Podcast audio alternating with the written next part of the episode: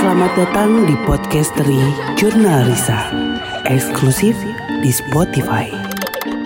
Download Anchor.fm untuk membuat podcast gratis. Assalamualaikum warahmatullahi wabarakatuh Selamat datang di podcast dari Jurnal Risa Kali ini saya ingin bercerita sedikit pengalaman saya yang baru terjadi beberapa bulan lalu Dan masih sangat ingat bagaimana saya bisa melihat satu sosok ini dengan jelas Dan merasakan hal-hal aneh lain ketika saya pergi camping di salah satu daerah yang mengadakan fasilitas untuk camping. Jadi saya campingnya benar-benar di camping ground di bawah gunung. Tempatnya nyaman, tempatnya tidak menakutkan, dan tempatnya pun ramai digunakan orang untuk camping juga. Pada hari itu, saya tidak sendirian saya pergi bersama Niko dan dua orang lainnya. Ini sudah jadi kebiasaan kami untuk pergi berlibur sejenak, merefreshing kembali lagi pikiran-pikiran yang sudah mumet, sampai akhirnya kita memutuskan untuk pergi camping dengan kondisi seadanya karena pada saat itu saya posisinya lagi ada di Lembang dan Niko nelpon saya dan dia mengabari kalau misalkan mereka akan camping. Nah, kamu mau ikut apa enggak? Saya bilang saya nggak bawa apa-apa, saya cuma bawa dompet, handphone, dan charger. Jaket saya nggak bawa, celana panjang pun tidak ada, baju salin pun tidak ada. Dan Niko bilang udah nggak apa-apa semua udah kita bawain. Kalau mau ikut nanti dijemput di daerah Mandarin. Kalau teman-teman pernah ke Lembang pasti tahu ada salah satu restoran itu namanya restoran Mandarin. Rumah saya nggak jauh dari situ. Akhirnya saya menunggu di depan jalan dan Niko pun datang sambil mempersiapkan bahan-bahan yang akan kita beli nanti untuk masak malam untuk sarapan besoknya. Kita semua sudah prepare segala sesuatunya agar tenang di saat sampai di tempat camping. Setelah itu semua dilakukan, akhirnya kita mulai berjalan menuju tempat camping. Saya masih ingat betul. Waktu itu, waktu menunjukkan pukul 4 sore, kita berangkat ke tempat camping ground itu, menempuh waktu kurang lebih satu sampai setengah, satu setengah jam, karena lumayan jalannya jauh. Kalau misalkan teman-teman dari Lembang itu ke arah Cikole ke sana lagi dan ya lumayan kan jauh ya. Apalagi kalau kondisinya macet dan segala macam sampai akhirnya kita sampai di lokasi itu kurang lebih jam 6 sore. Karena kita banyak berhenti untuk beli perintilan-perintilan kecil yang sebelumnya tidak sempat untuk dibeli. Sesampainya di sana, kita mencari spot dan menanyakan, saya sudah booking atas nama Niko, kalau misalkan mau camping ini, lokasinya di sebelah mana? Dan kami semua diarahkan oleh petugas yang ada di sana. Mereka bilang, posisi kalian camping itu di sebelah sungai.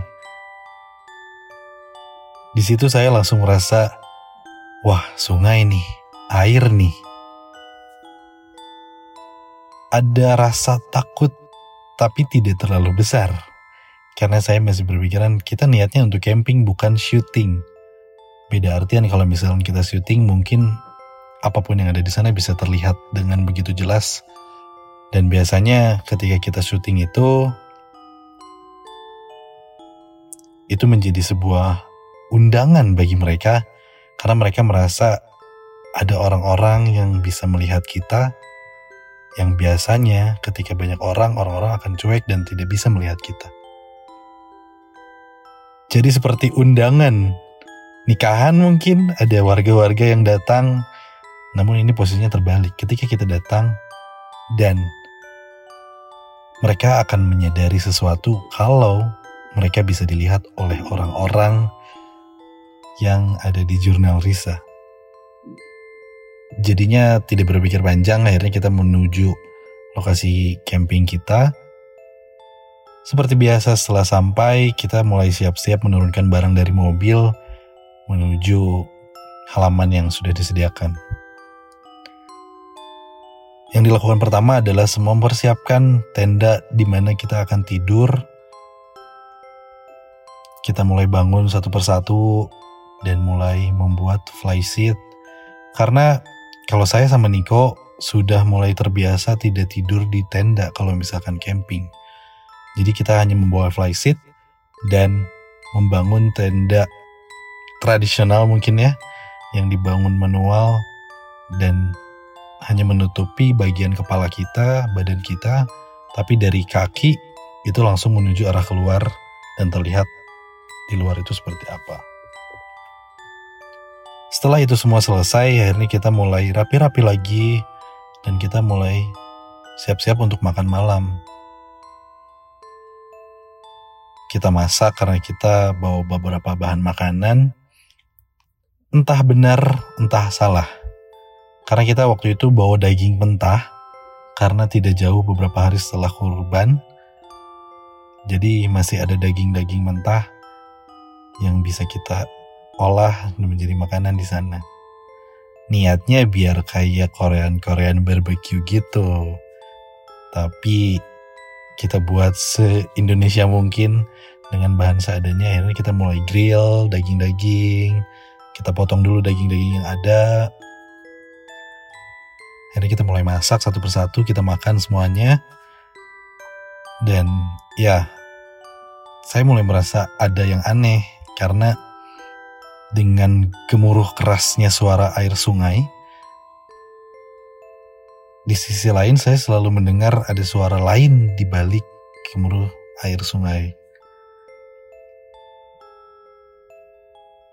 Sesekali saya menengok ke arah sekitar karena memang di lingkungan itu sudah gelap, gelap, gelap, gelap, segelap gelapnya karena lampu sorot ada cuman mengarahnya kepada tenda kita dan kadang saya suka berpikiran bahwa apa yang saya lihat itu adalah imajinasi atau halu deh gitu maksudnya.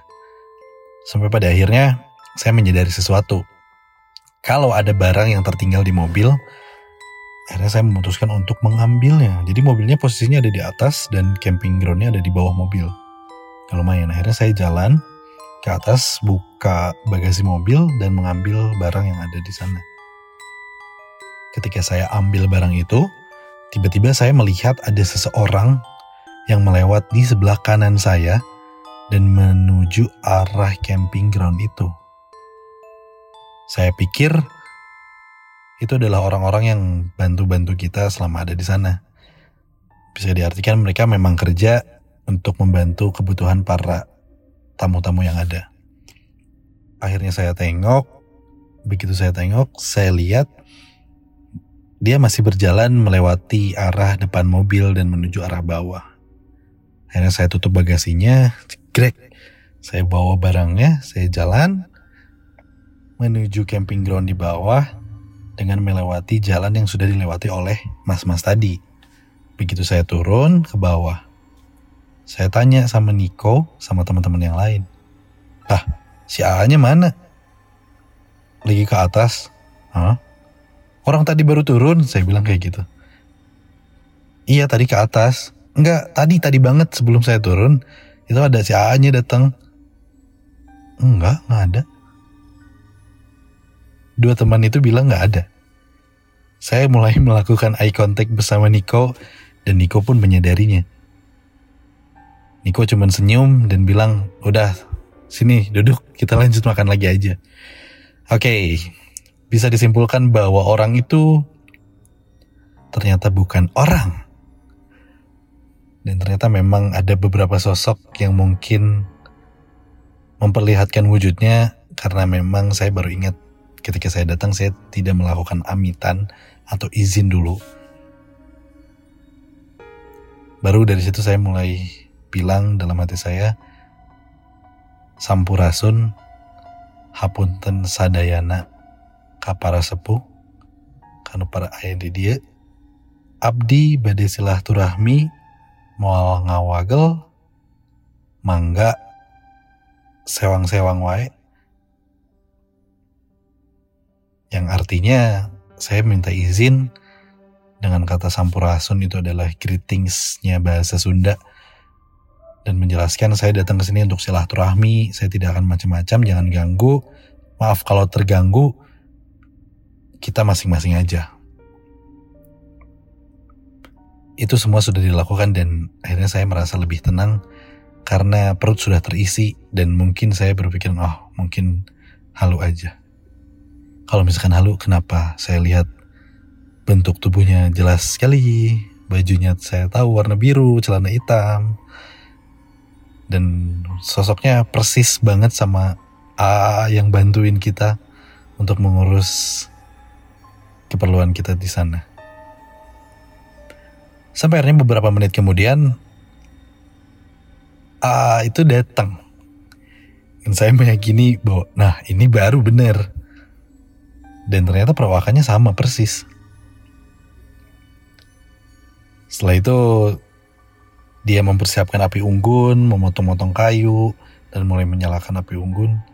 Akhirnya kita mulai melingkar duduk di hadapan api unggun untuk menghangatkan diri karena waktu sudah menunjukkan pukul 10 malam dan udara mulai menjadi sangat dingin. Akhirnya kita sambil ngopi, sambil bercerita, sambil curhat, sambil ketawa-ketawa, Obrolan saya selalu teralih karena saya berada di depan api unggun dan melihat ke hadapan air sungai. Beberapa detik sekali kadang saya menengok ke arah kanan karena saya melihat ada sosok-sosok putih, sosok-sosok yang tidak jelas. Dan saya selalu berkata astagfirullahaladzim. Sudah, bukan yang aneh-aneh. Biarkan saja mereka berkegiatan di malam hari karena saya juga ikut nebeng di tempat mereka. Mungkin mereka memang sering, mungkin ada yang mandi, mungkin ada yang lagi main atau apa pun itu. Saya tidak pernah tahu. Akhirnya kami biarkan lagi. Terus menerus sampai akhirnya satu momen di mana saya melihat sesuatu yang bertengger di atas kayu. Dan saya meyakini kalau itu bukan orang. Saya melihat dia berdiri melihat ke arah kita sambil menundukkan kepalanya dan saya tidak tahu itu sosok apa karena memang gelapnya gelap banget. Kita tidak pernah bisa melihat dengan jelas kalau misalkan dari jauh tidak ada pencahayaan sama sekali kan. Dan saya masih ingat betul itu di atas sungai ada jembatan yang dibuat dari pohon bambu dengan kondisi di belakangnya itu ada pohon-pohon bambu yang berbentuk U seperti gerbang. Saya melihat dengan jelas di sana. Ada seseorang yang lagi berdiri. Akhirnya saya memalingkan wajah saya dan saya lihat lagi ternyata sosok itu sudah tidak ada. Ini kita mau ngobrol lagi, bahas sana, bahas ini.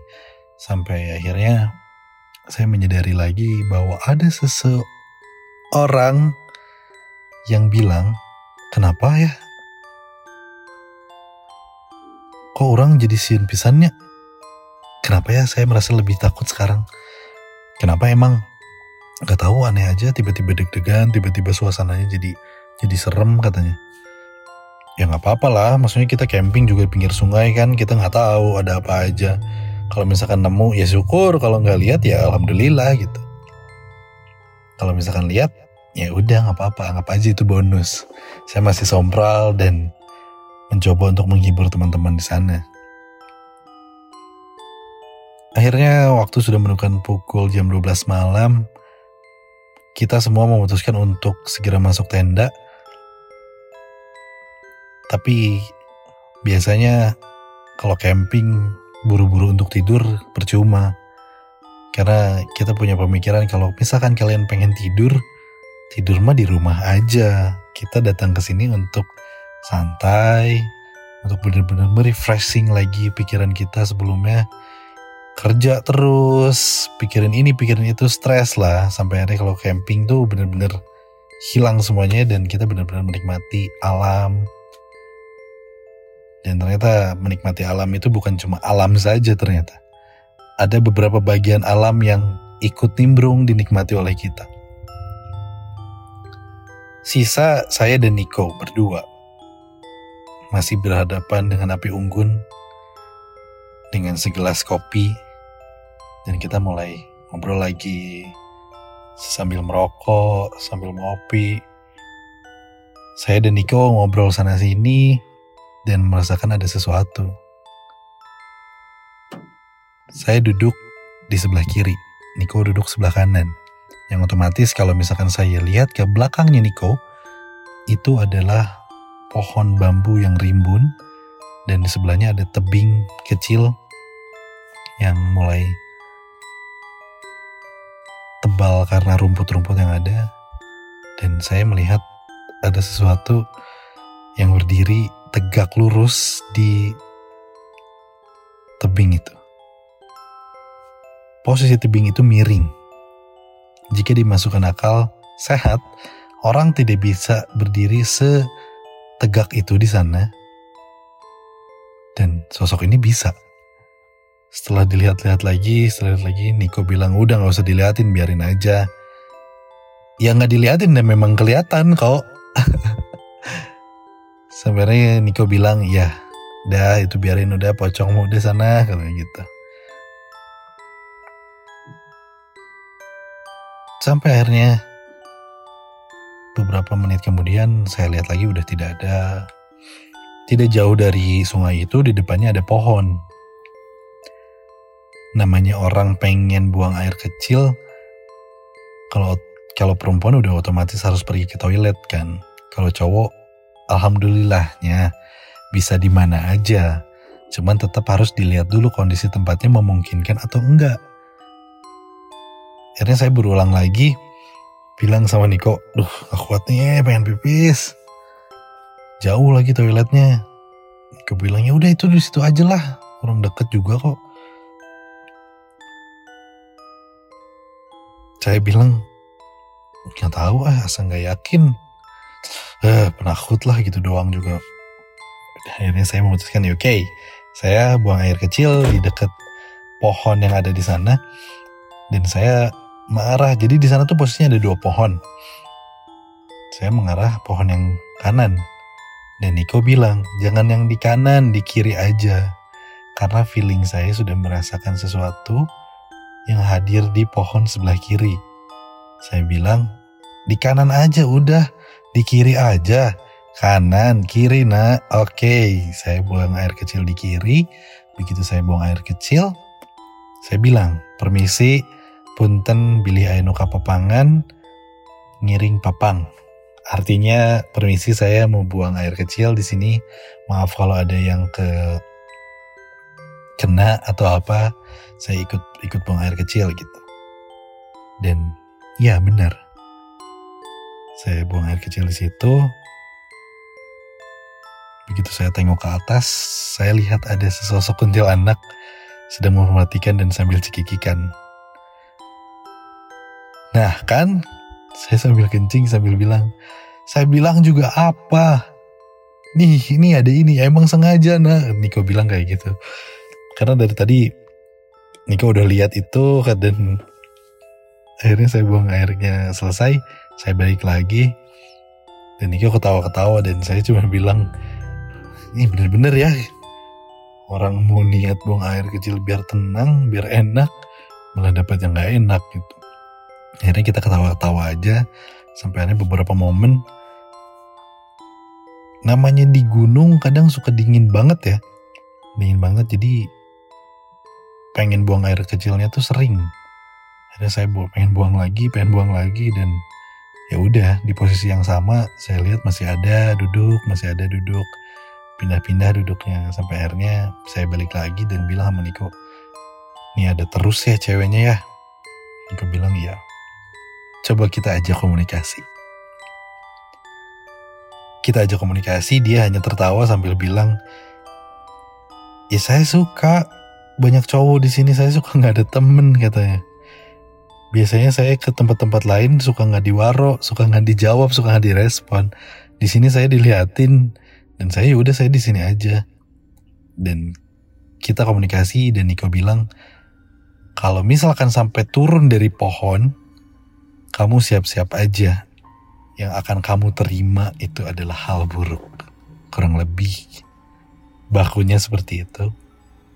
Dan dia pun menjawab, Entah, di dia yang ngiring kalik, mau turun. Dibilang seperti itu.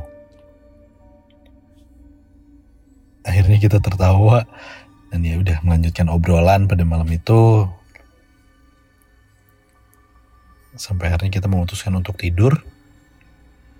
Dan saya titip pesan sama Niko. Kok sorry banget kalau misalkan saya udah merasa nggak enak dan ini sosoknya memang benar-benar nggak bisa diajak komunikasi. Saya pergi tidur duluan ya. Dan titip flyseatnya ditutup mau pakai jaket, mau pakai kain atau mau pakai apa.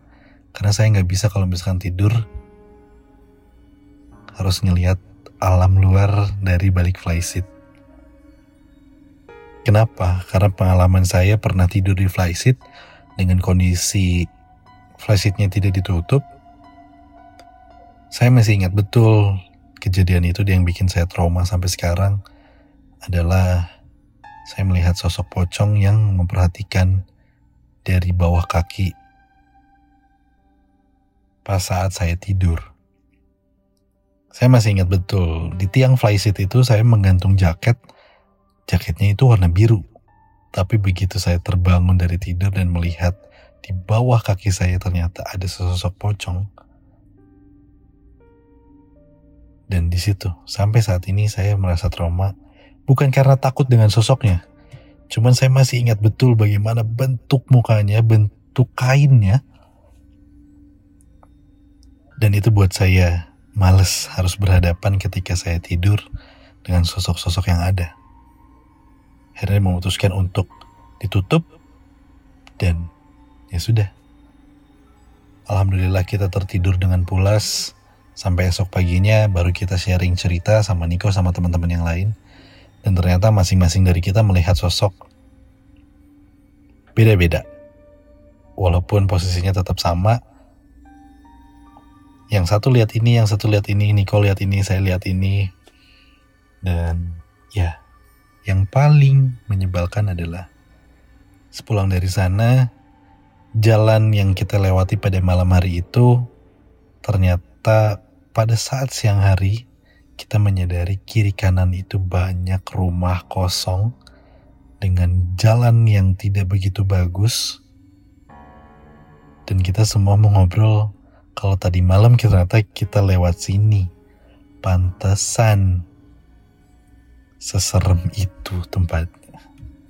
Tapi pada akhirnya kita happy, kita merasakan camping, liburan si singkat itu.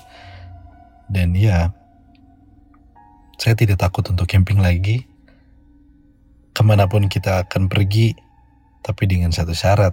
Ini saya ingatkan buat kalian semua ke mana pun kalian pergi dan di mana pun kalian berada, jangan pernah merasa diri kita seberani itu dan sepercaya diri itu. Karena kadang kita tidak tahu hal-hal seperti itu bisa terjadi pada siapa pun, baik yang percaya maupun yang tidak percaya. Alangkah lebih baiknya kita boleh melakukan apa saja di mana pun, tapi dengan mentaati aturan dan menjaga adab di mana pun kalian berada.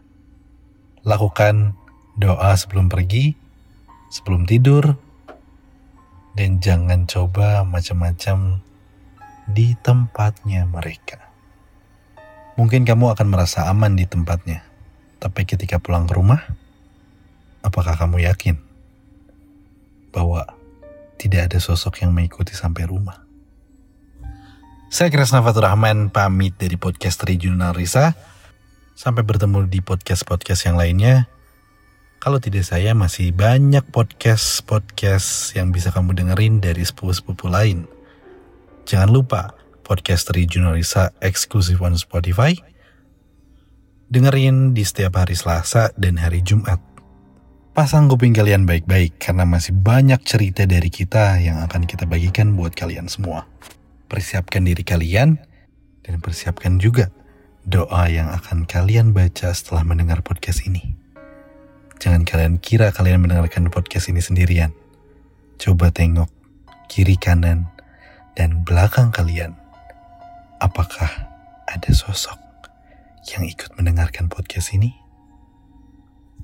Terima kasih. Wassalamualaikum warahmatullahi wabarakatuh.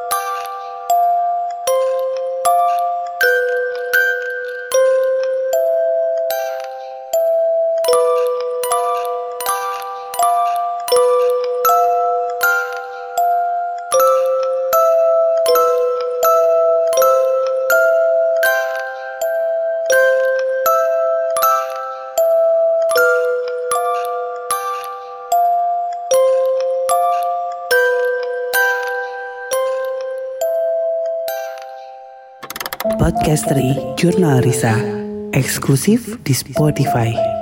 Download Anchor.fm untuk membuat podcast.